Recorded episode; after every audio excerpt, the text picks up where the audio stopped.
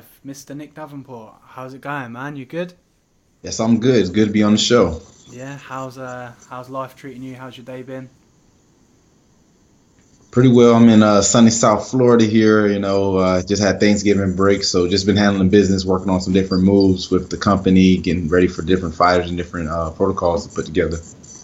Um, so tell me a bit about your background for anyone that sort of doesn't know who you are. Um, just give them sort of an insight into what you do and what you're about. Well, basically, my background, I've been an athlete myself uh, pretty much my whole life. I'm 29 years old. I started probably when I was like four playing baseball, football, running track, soccer, you name it. But I, I got real good at track, baseball, and football, and actually went to college for track, where I had a less than a lackluster career. And then I got into psychology as my major, and I loved it. But once I graduated, I said I want to kind of stay in the psych field, but I want to stay in the sports field. But I didn't know how that could mesh. And then while I was working on my master's as a therapist, which I really didn't take too too well, I learned about sports psychology, which was a, a, a, field that's been around for some time, but it doesn't really get too much light. But once I found it, I fell in love with it, and I changed my major to sports psychology for my master's, and it opened up the world to me how mental performance can affect athletes, can affect uh, just life in general. So that's obviously kind of what made you, to an extent, choose this career path. But what was like the main sort of interest for you that sparked it, where you was like, you know, I want to go down this route. Like I'm in the wrong wrong field here. I guess it would be uh, mental toughness because sports psychology can encapsulate so many things like uh, personality, uh, uh burnout, being able to uh, go long durations uh, with low mental resources. But mental toughness was something really stuck to me. Being able to persevere, being able to fight off uh, any challenges and adversity. Because in my own like life and career as an athlete and as a person, I faced a lot of adversity. I, I was at one point uh, as a freshman, I lost my actually lost my scholarship because of academic probation and had to work to get that back and my uh, track scholarship. So I, have seen a lot of adversity. So I took to it pretty well because it, it had a lot of research on that topic and it led me to start my business. Uh, eventually, dealing with cognitive performance in athletes, and then eventually with just general population. So, did you find kind of because for your own sort of adversity and toughness and uh, the things sort of you've overcome in in your life, is that like kind of what made you attracted to like the psychology of humans as well in the sense of like you can people can you know what breaks people is like different things. Obviously, I could spill my cup of tea and be like in hmm. tears, and you may look at me and be like, oh, "What's this guy on? Like these British guys must love their tea. What's going on?" You know. but obviously, like trying to understand the psychological aspects behind that's probably quite interesting. Oh yes, you you hit it on the head. It's all about interpreting the situation. Um, there's a method called the ABC method. Basically, A is the event that happens. That's the activating event. So, like I said, uh, spilling the tea. I'm use that example. Now, B is the belief. You can see it as okay, I spilled the tea. Oh well, I'll get another cup. Or you can take it as oh my gosh, what have I done? And then C would be how you feel afterwards. Are you going to go into depression, or are you just going to pick up and go on with your life? Now, the tea example is kind of far fetched, but you can apply that same concept to any event, and that separates the the greats from the not so great because it's how they react. Because everyone has adversity. No one in this world, don't care if you're a millionaire or a poor person, you're going through some kind of struggle, but how do you react to it and carry on is what's going to make or break you. So with um, sort sort of the say performance athletes, um, you know, like the high end, what's their like from from your knowledge and sort of working with guys in in MMA, what's their how's their adversity like when they lose and stuff like that? Can that like make or break a fighter?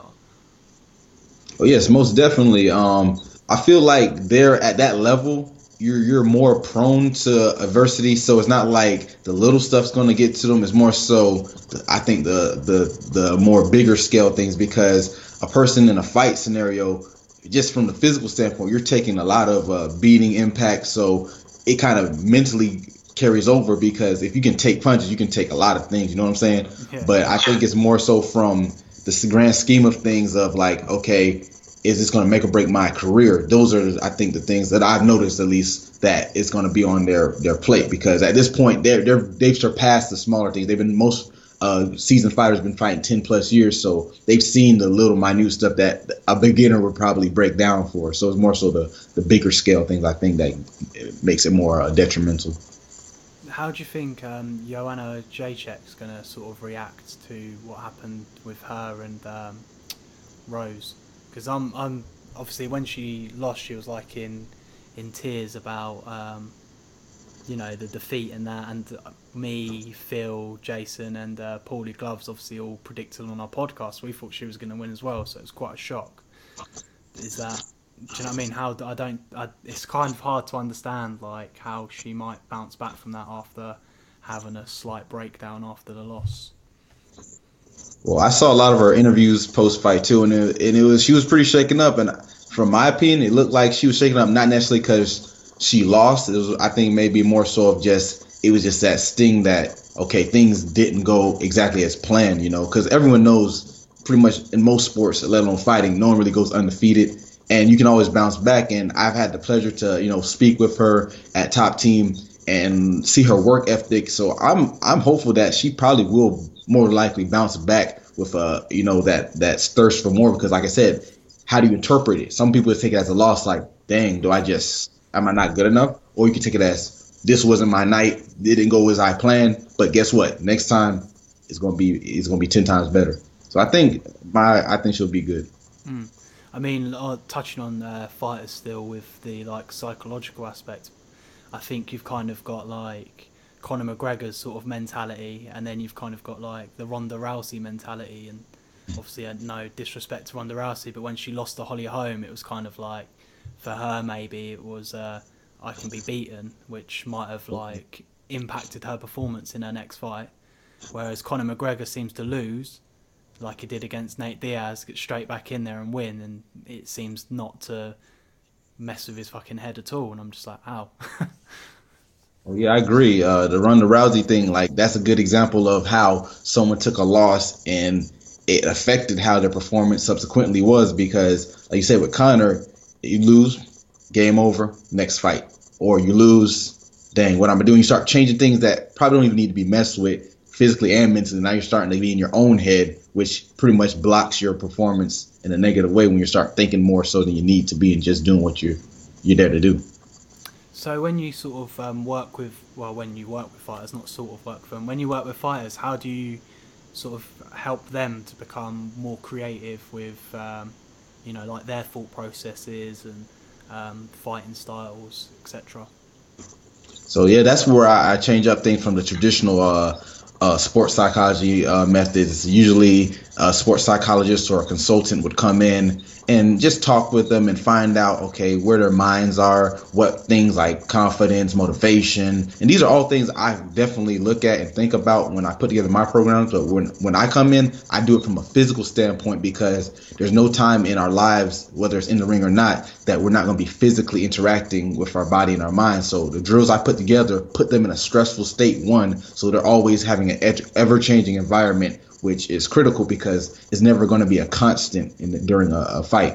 Two, I try to get their reflexes sharper, make have to simultaneously have to think in different um, mindsets so their decision making gets more quicker because at the end of the day, split seconds make all the difference. We're in a sport of minute seconds that can be the difference between knockouts and getting knocked out. So my approach is to always have them at a point that they're always on their toes and always have their head on a swivel, either as uh, with the apparatus I use something called Fit Lights.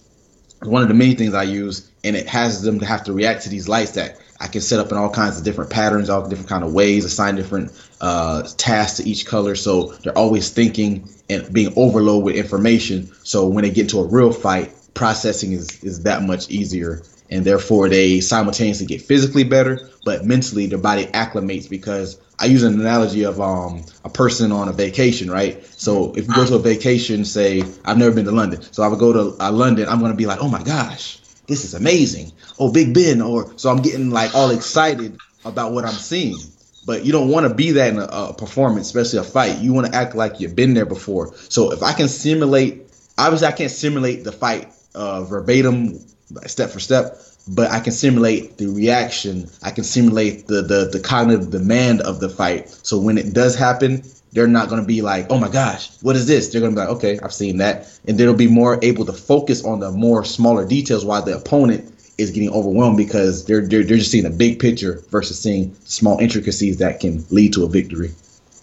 Yeah, I mean, um, I heard from because my friend over here studied uh, sports psychology as well. I, I, don't really know much about it, like, but he was saying um, his friend. This is a not a long conversation, but I'll try and remember it word for word because I don't want to like misquote. But his friend said to him, and obviously I overheard the conversation, and he was saying that um, how can you measure that like a sports psychologist has an impact on a performer? So, for instance, say Tiger Woods um, at the Masters gets in a sports psychologist and wins, but then next year he loses because his psychologist changes. Like how I, I it's hard to understand for me how you can like measure. Um, so like if I go to the gym and lift weights, I notice that my biceps are getting bigger. Do you get what I mean? Like how with like the psychology side, how can you measure like okay by doing these things that has noticeably changed here on the spectrum? That's a great point you bring up because I actually was just writing about this on an article I'm working on, and basically you're right. Most people don't want to buy into this as much because you have to say, where's the tangible data? Because, like I said, a muscle can get bigger, a muscle get stronger. I can see that, I can feel that. So, what I do, like I talked about the fit lights, and they are good because they record reaction times, they record how long it took them to do a task, it records if they were accurate or not. So that way I can say, a Mark or a or Dustin, you were at 1.1 second on this drill. We need to get down to sub one second, or you're at quarter of a second reaction. So I can always show them their improvements, and that's how we know physically that they are thinking quicker and moving more efficiently and faster. That's the only way you can really uh, uh truly show that things happening. Because at the end of the day, you can't just say, "Oh, you look sharper." You can, but it doesn't hold too much weight versus saying, "Hey, you did this half a second faster," and that half a second can mean the world.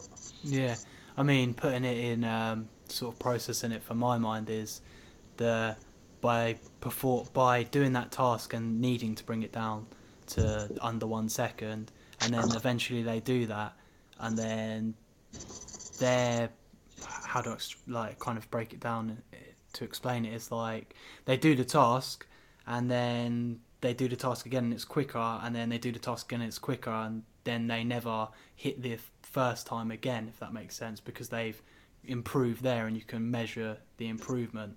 And then they that kind of within their fight game, obviously they could punch like because they're reacting to that situation just that a little bit quicker. So the psychology there, the pressure that you put them under, is allowing them to perform under sort of that one second barrier. Do you get what I mean? Like it's improving their mm-hmm. reaction times. That's what I'm trying to say. But like because I saw your video where they were doing uh, the 50 to 45 and having to tap the light every time they found the mm. number, and I think to myself that makes like good reaction speed and like the processing and building. I don't know. You know the science behind it, but but you get what I'm trying to. Uh, my point yeah. is, I think like that is how you what, exactly what you said is probably the best way to measure it. And then obviously when they go into like a real scenario in the ring, and uh, it, the impl- the reaction happens where they need to just react that a little bit quicker. There you see the result of your work, I guess. I should have just said that in the first place.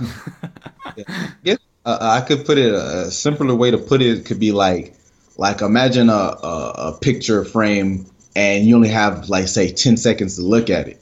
Now, what we're doing is is giving that ability to recognize because you can't see what you're not looking for. So when we're doing these drills, like I said, you become more uh, attentive to detail. So if I show you this picture frame and the first time you look at it, you only saw there's a, a family there. But the next time you see, you might say the dad was wearing a hat. The next time you see, you might say the mom was wearing pink shoes. But what we're doing is we're trying to get you to see that picture in full the first time. Mm. So that's kind of, I guess, the way you can look at it is because when you're in a fight, you have to be able to see these details, be attentive to every movement your opponent's doing or everything that's going on, and and ignoring other irrelevant tasks so you can execute properly. So I think that's the way you can look at it, getting the big picture the first time. Yeah, I should have just made you explain it rather than me rambling on. um, so uh, how do you start to like strengthen the brain as well? Well, basically, uh, give a little more backstory. I started a business called Mental Muscle Fitness back in 2011, and this is while I was still um, doing my master's. And it was just a name; it had no relevance to each other. I was just working people out. So I stumbled across um, some research uh, about in 2014 about how the body and the brain work together. And then, unfortunately, about a year later, my grandmother, great grandmother, died of Alzheimer's. And I looked deeper into how the brain and the body work. And I got this book called Spark by a professor from Harvard, um, John Ratey. And it basically it broke down like very simple but still scientific on every processes of the brain and how exercise can increase it and how brain performance can go unanimously back and forth with the, the body. So I said, why don't I take that concept? Because they said exercise and then do something cognitive like reading or or learning a language. And I thought to myself, the average person these days is not reading that much. They're not trying to do all this stuff. So I said, why not make the exercise itself the cognition and thinking? So it started off with me just like saying some regular uh, flat cones, soccer cones that were red, blue, green, whatever, and I would assign a number to these cones. Like one is red, blue is two, etc. And I'll call out the number and have to react to the appropriate colored cone based off the number. So this led up to the the basis for my concept. Then I got different technologies that made it more proficient because now I can measure time because before I couldn't measure time. So basically, this led up to where we're at in, right now with our Mind Body One, my current company. Mind Body One is um, what we call it now. So, what sort of um, like what other drills would you maybe implement for someone that did just want to um, improve their remembering skills, for example? So, um, I need to remember a list of 110 items. I can only remember 70 of them at the moment, but I need to get to 110. So, how can I, how could I train the the brain for that? Like coincide things or Oh, yeah, so you don't have to spend thousands of dollars like I did on equipment stuff. You can take something simple as like um, playing cards. So for memory, for example, the easiest game I think everyone across the world has played this game. I, I, we call it concentration. When you flip over a card and you find a, a matching card, and then you have to remember where it's at. So that's the simplest way to do it. But obviously, that's not going to help. It's like saying you're running uh, one lap around the track. That's not going to do too much for your fitness. So same thing for your brain. So how I would flip it is give yourself different distractors like um, have someone uh, saying a, a irrelevant task in front of you or maybe when you flip it over uh, count backwards from 20 so it'll distract your brain before you flip over the other card so you're putting extra stress on the task of memory so that way you're actually just like a muscle you're loading something called working memory which is uh, a way to hold information in your head and basically you're making that harder therefore it'll get stronger just like a muscle would if you were to put on more plates on a, a bench press or a squat. So those are simple ways you can do it. It's mad because like if you think about it in, like for my for me i'm like okay yeah i just flip the card and then i flip the card and i'm not in any stressful situation and it's fairly easy but then someone comes in and they start like shouting at you or making random noises as you're flipping the cards and putting you off and then you kind of understand there that how then you can measure it in the sense of oh well the first time this person was shouting at me and I was flipping these cards and trying to match them all I did shit and now I'm coping with the stress and matching them up and performing better and that doesn't even bother me so obviously there must have been some growth there oh yeah because uh, the thing is people are your, your brain doesn't like thinking while under stress that's why for example, people who learn CPR and they learn it and then they have to do it for real, a lot of people forget and it goes out the window. Not because they're just inadequate, it's just because your brain's sending energy elsewhere, sending it to your muscles. You've heard of fight or flight, and your brain doesn't know what stress is. It just knows something's going on. How we interpret stress is dependent on us. You can say, There's a lion in front of me, run. You can say, A lion in front of me, let's handle it. Now, depending on who you are and what you got on you, you might do the latter. But uh, so basically, it's all about how we interpret uh, the stress and how we uh, block out the, the, the irrelevant tasks and the distractors. Because in any daily task, we're going to have some kind of uh, unbalanced playing field. We never really get that perfect like scenario, you know, in anything we do.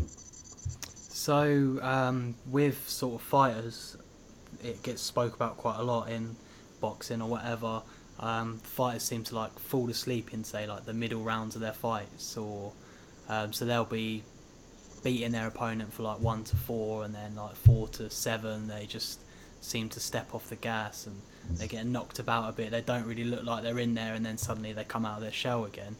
Um, but how could you like help someone build that? Um, I mean, I assume it's like their attention levels. you know what I mean? They just like wander mm. off or whatever. How could you help someone sort of build and focus and grow their attention level. So in that task, they are completely focused on it for the sustained period of time, rather than wandering off to Narnia or whatever. and you may not have a, a, psychology degree, but you just described the term um, called ego depletion, actually. So basically, that's when um, your physical and mental resources are low, and that's when you, like you said, you start wandering off. And this is a very real thing. So what me and uh, Phil Daru, the head strength coach at uh, Top Team, do is we'll purposely put them in a, a tired, fatigue state, like get their heart rates through the roof, have them do some um, sled pushes or sprints, so they're tired, and then I'll make them think because that's exactly what's going to happen in the fight. Your your mental uh, supply is drained, and your um your physical supply is drained at the same time. So by simulating that, it gives them the the ability to think and have to react in those situations when in a fight when you're deep into a fight when the other guy is starting to finish you off and you're in the point like okay i'm tired and you got start getting sloppy you're not as technical so we do that so you can stay technical under duress because when it happens for real you've already been there yeah sort of keeping you smart when you're absolutely fucked because I've, yeah. I've, I've done it like um,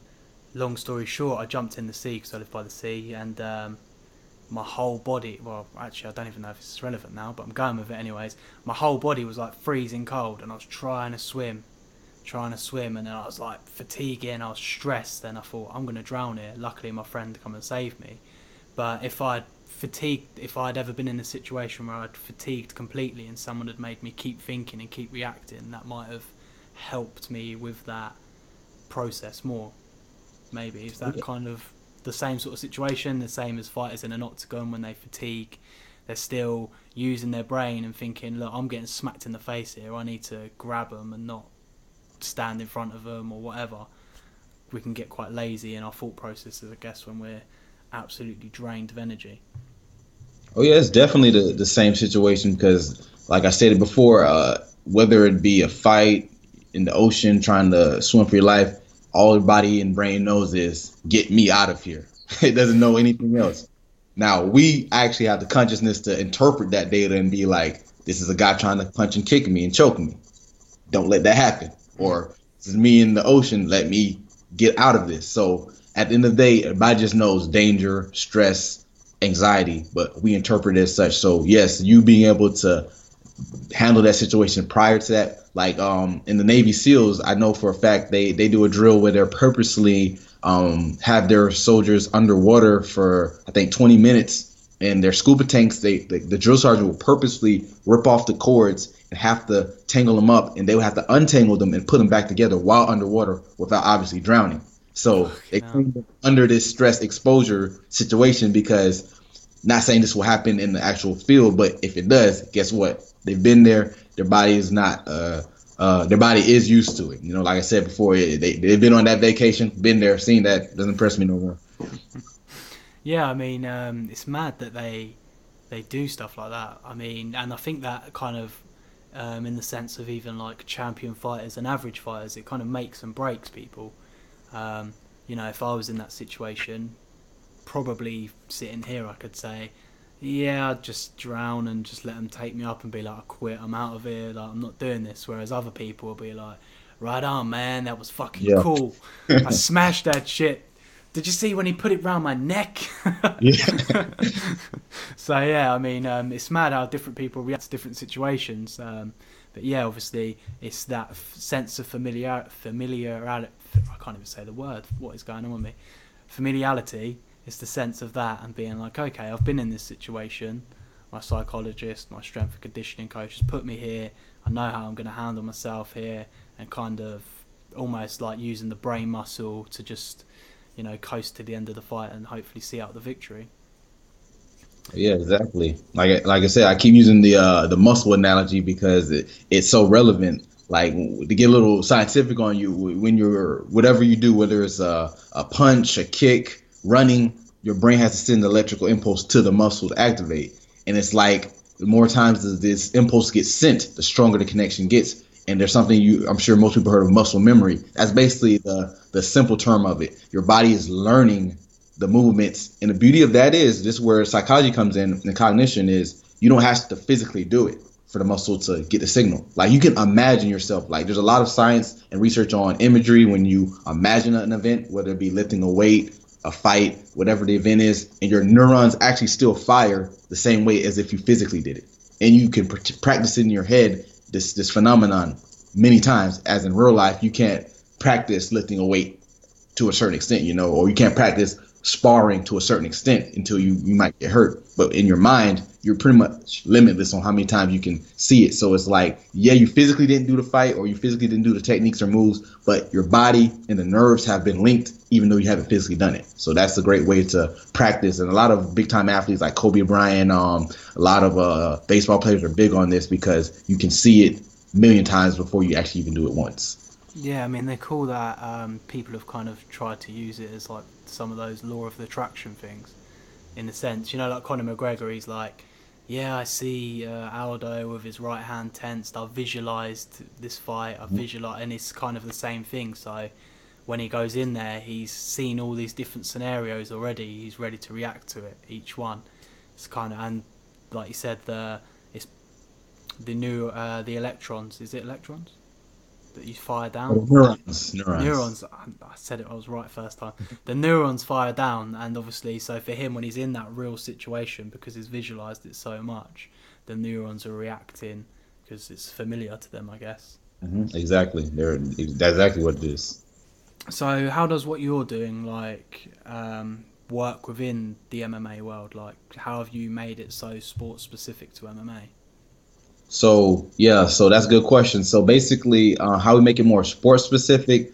So because at the end of the day, I'm not a MMA techn- technician. Like I'm not working on their uh, grappling or their their striking or anything like that. But how I can integrate some of those factors in so it has relevance is, for example, we'll use uh, some of those like the lights and this is how we get um, memory and thinking involved. We'll assign different combos to a different color light. Me or Phil will hold them up like in our hands like this, and say the blue light is one combo, red light's another. So when it comes on, they have to throw those strikes, and that way they're reacting quickly to the strikes when they happen. So now they're using working memory, they're using uh, reaction, but as well using their striking combos. Or there's another um, tool I have. They're called strobe goggles. So they basically they're like sunglasses kind of, but the lenses actually can uh, blur your vision on and off. And I can set it at an easy level when you can see pretty clearly to difficult when you can barely see at all and I'll actually simulate situations like um one thing I pointed out in uh before was with Phil we were talking about it. Um, I put the setting on his right eye being blinded and his left eye having minimal vision since he's a southpaw. So I wanted to simulate him being disadvantaged in cases you know eye gets hit. You know what I mean? So we did um different drills with the, the pool noodles um tacking him. He was blocking them off. So um when Dustin fought Pettis, there was a similar scenario. I, I saw it and it was like kind of canny uncanny like how it carried over because we put him in that situation before. So that's how I kind of apply to fighting because we don't want to go too technical because we're not trying to change his form, but we want to do simulate some scenarios that we can cognitively get him reacting or thinking in a scenario that would be the fight. So that's one of the uh, key examples, I think. How did you get to working with um, Mark and Dustin? Well, basically, uh, this is a cool story. Me and Phil actually played high school football together down here in um, Deerfield Beach, Florida uh, not too far from the Miami area, South Florida area. So basically, we uh, played uh, uh on the same side. I was a safety. He was a linebacker, so he was the leader of the defense. So me and him had a cool relationship. Uh, we went off to different colleges, and we kept in touch across the years, on and off. But um, it was actually this is like I cannot tell you a lie. I was actually on Instagram, and we like I say we've kept in touch throughout the years. So he knows what I've been doing, and I know what he's been doing. But for some reason, I hit him up out the blue and just said, "Hey, I got some things I want you to check out. Maybe you can use with your fighters." And he told me that Dustin and him were talking about incorporating a mental aspect this night before, and hmm. I, I, had no idea. This was just random. Hit him, I hit him up, and then when he said come through on Monday, it was just good timing because uh, UFC on Fox was there, and we got to show the stuff to the world, and the whole world got to see our methods. You know, so it was pretty cool experience. So uh, me and Phil go way back to that's what 10 years ago I graduated. So yeah, about 10, 11 years. So he he helped me out, putting me on imp- implementing with, with his fighters, and a lot of them are taking to it. So we got about three more guys coming on trying it out. So hopefully we can get it to a point where this is like a staple in the industry, you know. Yeah, a game changer almost. Big big game changer. I mean, um, Phil, such such a cool guy. honestly, like he's helped me out loads with uh, guests from podcasts and like with Mark, he like messaged me like, get Mark on your show, man, make it happen. Contact him, like get chatting. And I was just like, thanks, bro. Like you're always just willing to help. So he's, oh, he's, he's a great guy. He's a cool guy, man. Um, so how do you think like the top athletes have this uh, phys- like psych- how do you think the top athletes have this like psychological edge? Like, do you think they're born with it, or is it maybe just rough upbringing, different scenarios? Do you think like to be a great champion, you you're just born with that psychological aspect? Well, I'll say yes and no because like with the physical capabilities, obviously, like let's use physical terms first to break down. Some people are born stronger, faster, taller, bigger, whatever it may be. But anyone can get stronger, anyone can get faster to their extent. So I think with the psychological capacity, it's the same way. You're born with a certain uh, baseline. So some people are higher than others starting out. But this where you know the old saying, uh, hard work beats talent when talent doesn't work hard. This is where that comes in because let's say I have this uh, mental toughness, this reserve of just resilience, but then I get to the point that I'm just like whatever with it, and then there's a person who just wants it more, and we've seen this happen.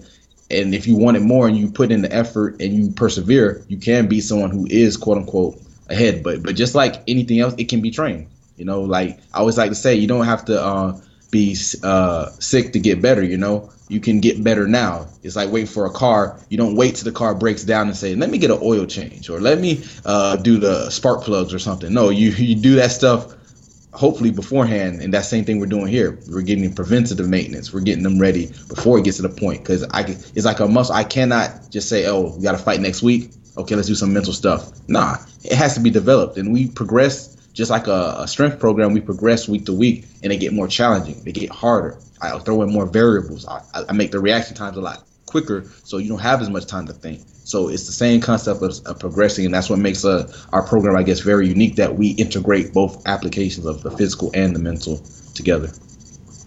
Um, going off on a sort of a, a different little tangent is, um, what do you think like the about the effects of exercise on the brain? Like, do you know much in sense of the science of what happens when you start to exercise and perform, and you know?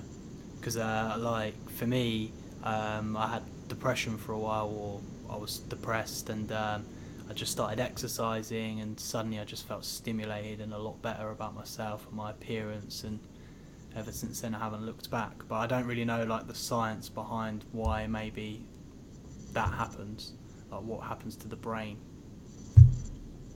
Well, there's a, there is a lot of science on exercise in the brain, and basically what you saw with your ordeal is basically the brain uh, gets reshaped with um, different neurotransmitters like uh, dopamine and serotonin, which, uh, put it simple, dopamine's for pleasure, feel good, and uh, serotonin is like the police of your brain. They, they make things are that are running smoothly. So when you exercise, these actually get flooded through your um, uh, body to actually increase how you feel. That's why you get some feelings like runner's high, they call it, or euphoria because now your brain's operating on a more balanced level without you know having to use different uh, um, pharmaceuticals. Which I'm not knocking pharmaceuticals; they have a role, but this is a way to do it without having to compensate for other parts of your um your hormones and stuff. So the brain has a lot of uh, benefits from exercise, and that's just one of them. There's other things such as memory, because um, that word you talked about BDNF. I won't get too deep on that, but that actually helps um, your brain cells, your your neurons get stronger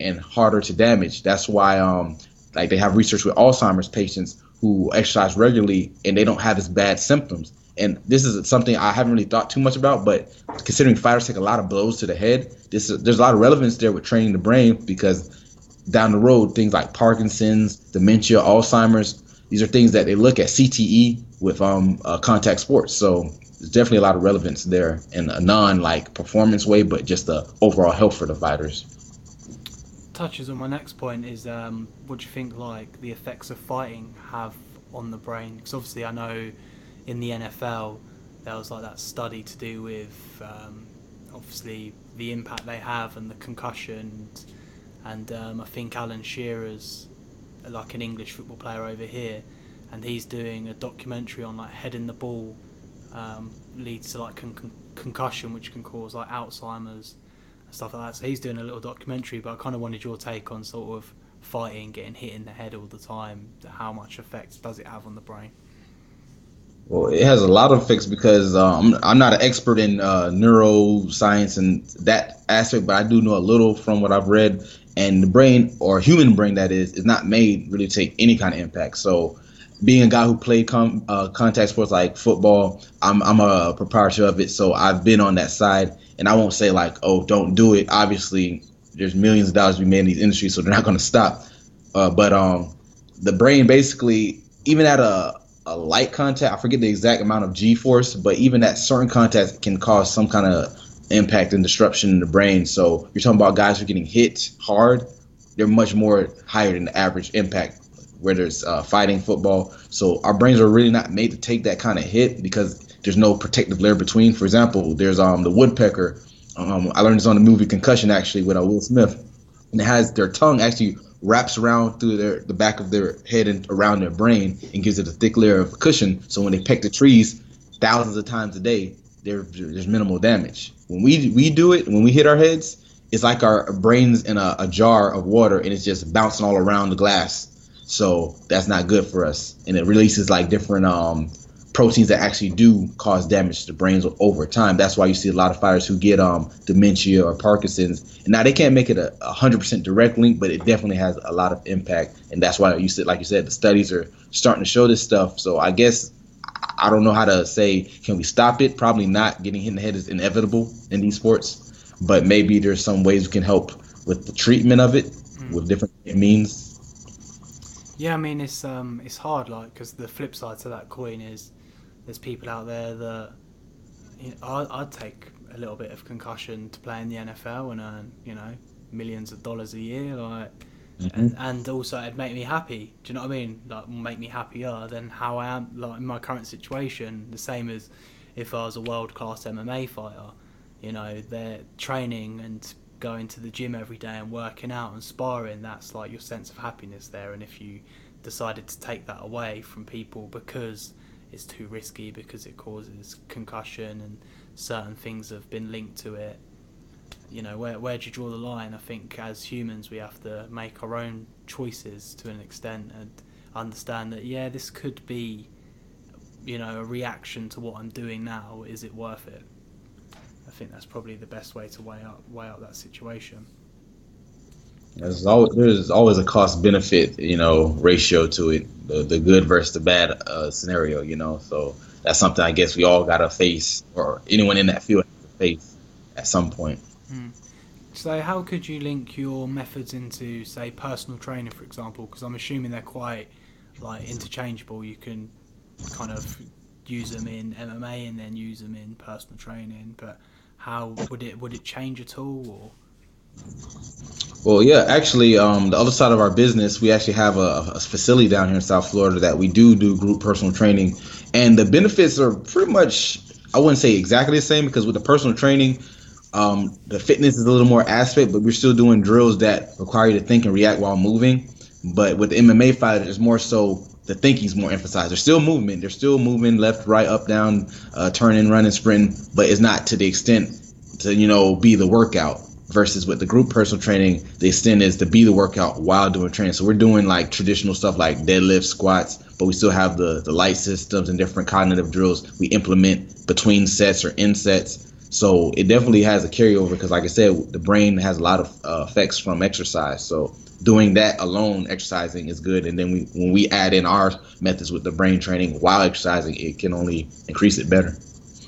I'd be interested to know, um, kind of a random experiment, but say like burpees for example someone does burpees whilst trying to solve a maths problem and someone does just burpees which one would burn more calories do you know what i mean like wouldn't that be kind of like oh well you know this psychological aspect or the even touching the colors or whatever uh, mm-hmm. touching the is it fit lights is that what you call them yeah fit lights that's what they yeah, call even yeah. like touching that doing like red and then going down doing a burpee and then blue or whatever like and remembering the colors or so on, would you burn more calories doing that than you would just doing normal burpees?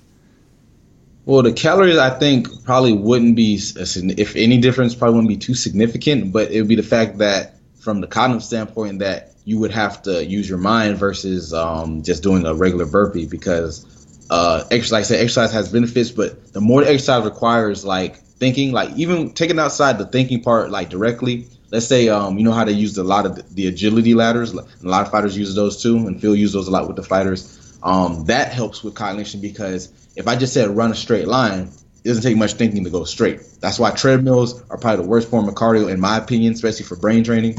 But if you do a agility ladder, you're going left, you're going right, you're going side to side, you're crisscrossing your feet, and that actually takes different cognition to do those those specific movements. So something simple is is that. So I think that could burn more calories in that sense of you're you're doing more technical movements. You know what I mean? Versus just running straight. Yeah. Um. So you was a professor, am I right? Yeah, I work uh, adjunct at a local college down here in South Florida. Is that what you're doing as well as your side business, or you used to do that and you've? Well, basically, uh, it kind of time I started the business officially uh, about a year ago, but I've been doing the background research, like I said, for the past three years, all doing. And I got the adjunct position teaching total wellness, which incorporates like learning about exercise science, stress management. So it basically mirrors a lot of what I'm already doing, and that's the beauty of it. I use my um, classes actually as like a uh, sample size population so I can see what truly is considered fast when I do these drills with like Dustin or Mark or Santiago because it's one thing that's where it goes back to data. If I see a time, unless it's standardized, it means nothing because 40 yard dash in football, we know anything under four four seconds is considered elite speed. But if I say you did 0.3 seconds average on an impulse drill, it really means nothing unless we have something to compare it to. And what we saw was on average, my class, um, they were getting in the high fours and five, half a second basically reaction on just one drill that requires like using your hands to quickly touch the light. Red means don't touch, green means do touch. And they were getting about the high fours, low fives. And the fighters, all the fighters are doing sub four. And Dustin actually stood out the most. He did at his fastest touch is like a quarter of a second. So that means his hands are moving amazingly fast. And if you see any of my videos on like Instagram or anything, you can see his hands are blurry. like you, you really don't see as he moves them, and that's, that's that can carry over a lot with fighters because they have to be able to move their bodies in efficient, quick um, ways. That's what like um, Bruce Lee apparently used to be like. He'd move so quick that they had to slow down the film. Oh yeah. His hand speed was just like electric, and maybe that's um, you know maybe he was sort of ahead of his time in in the sense of performance. Um, Mark's hand speed as well. I commented on one of your Instagram videos. I think I was like, oh, yeah. Mark's hand speed is just like snap, like so quick. I'm thinking, what the? Mark is like a beast in the physical as well. Like I see him doing his drills with Phil, and I see him doing drills with me, and he's just fast across the board. And you come, this come from a guy who was a track uh, athlete, so speed is king. And I'm I'm one of those guys that I get up and excited about that type of stuff. Like being fast is definitely important, but accuracy is definitely first too, though we, we work on you got to be accurate but fast too. And that's a, a trade off a lot of people don't get. Like some of the fighters, some of the students, they weren't getting the accuracy, but they were fast, or they're getting the accuracy, but they weren't fast. We need both. We need to be fast, need to be accurate. So, what did you do your um, thesis on for your um, psychology? So, uh, yeah, so basically, I did mine on how we can it probably set the foundation for what I'm doing now. This was back three years or four years ago. So I basically did um on uh how mental training can be periodized like strength training. So for those who don't know what periodization is, that's basically um when you say one phase of training you work on just building muscle. The second phase you might work on um just building uh maximal strength. And then the last phase you might work on being quick and explosive. So that's how we do it with strength training. So my theory was can we do this with mental training? And there was very little research, and I was surprised. So I was kind of excited because it made me kind of like on the forefront of it. And I talked with some of the leading experts in it, and they were like actually intrigued by what I'm doing now. So basically, we found that that integrating the um, mental skills in a periodic way, like saying we start off with just simple things like let's getting their reaction time simple and slow without any distractors, just see where they're at. Then we move it up to adding in auditory distractions, making them have to memorize numbers while doing it or uh, visual distraction, making have to look at like you saw on my Instagram with the um, numbers on the, the whiteboard and they have to decipher those while still reacting. And then it gets to the last part when they have multiple cues with their their one arm has to touch this side while the other hand has to touch that side while the foot's touching this side. So it's it's basically increasing like you increase weight increase weight throughout the the months. We increase the intensity. So my thesis was basically on that with just regular mental skills, and then that set the foundation for what I'm doing with the um, athletes now. Should write a book. I, I, should turn. You actually made a good point. I should turn that into a book. It was like forty something pages, so I could edit it maybe. So hey, make some extra money, right? yeah, exactly that. And you can add add a few bits on that you might have like learnt, you know, over a period of time now that you've seen in other studies. It could all help, you know. Um, but I'm all I'm all out of questions. Um, we're going 45 minutes. It's gone quick, in my opinion. Really? wow. It goes quick, doesn't it? I was just I look and I'm like, fucking hell, where's the time gone? Um, but yeah, cheers for coming on. Is there anything like you'd like to add? Promote yourself, your channels and stuff like that. Now, far away if you want. Oh yeah, so um, uh, you can find me on uh, Instagram under Mr. Mental Muscle. That same thing on Twitter, Facebook, and our company is under The Mind Body One. Uh, and that's also on Instagram, uh, Twitter, Facebook. So you can follow us on there. You can see a lot of updates with our athletes, with our um, different populations. We're with drug addiction centers, work with um, students in high school, elementary school. So we work with a variety of populations. I'm actually working on next step.